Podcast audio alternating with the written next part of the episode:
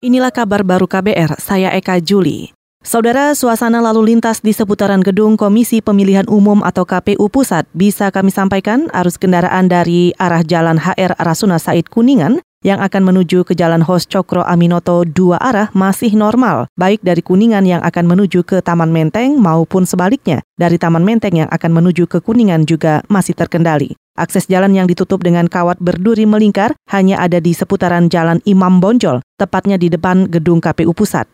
Dua arah jalan Imam Bonjol pada lintasan gedung KPU sudah tidak dapat dilalui. Kendaraan dari arah Taman Suropati atau dari arah Jalan Diponegoro yang lurus mengarah ke Jalan Imam Bonjol dialihkan ke kiri, Jalan HR Rasuna Said Kuningan atau ke kanan, Jalan Hos Cokro Aminoto. Sudah banyak personil kepolisian yang berjaga-jaga di seputaran Jalan Imam Bonjol, begitu juga di seputaran Taman Suropati. Cuaca cerah pagi hari ini. Komisi Pemilihan Umum atau KPU RI mengumumkan hasil rekapitulasi perolehan suara pemilu tingkat nasional. Hasil pemilu presiden menunjukkan calon presiden dan calon wakil presiden Joko Widodo Ma'ruf Amin unggul dengan perolehan 55,5 persen suara.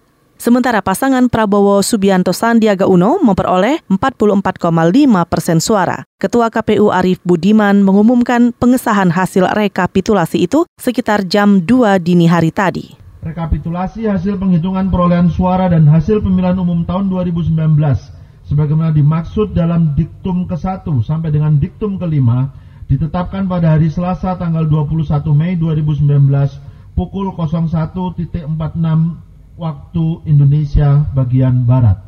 Ketujuh, keputusan ini mulai berlaku pada tanggal ditetapkan. Ditetapkan di Jakarta pada tanggal 21 Mei 2019. Ketua Komisi Pemilihan Umum Republik Indonesia Arief Budiman. Itu tadi Ketua KPU Arief Budiman. Hasil perolehan suara 16 partai politik nasional menunjukkan tiga partai teratas yakni Partai Demokrasi Indonesia atau PDI Perjuangan yang berada di urutan teratas dengan persentase 19,3 persen. Diikuti Gerindra 12,5 persen dan Golkar 12,3 persen.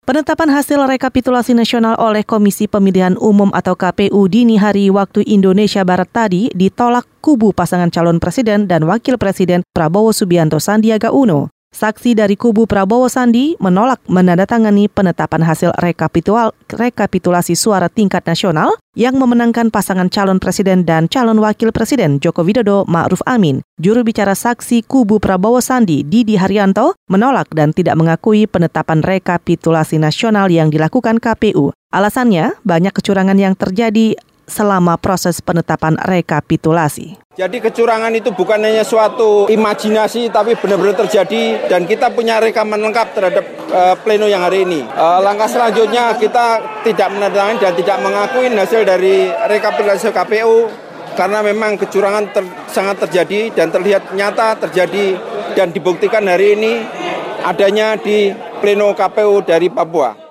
Menurut juru bicara saksi kubu Prabowo Sandi Didi Haryanto, salah satu kecurangan tersebut adalah saat pleno KPU Papua, di mana 24 distrik di provinsi tidak mengikuti pemilu dan 23 rekomendasi Badan Pengawas Pemilu atau Bawaslu tidak ditindaklanjuti KPU. BPN juga tidak akan mengajukan gugatan sengketa pemilu presiden ke Mahkamah Konstitusi. BPN justru akan mengembalikan sepenuhnya kepada rakyat yang sudah mendukung pasangan Prabowo Sandiaga.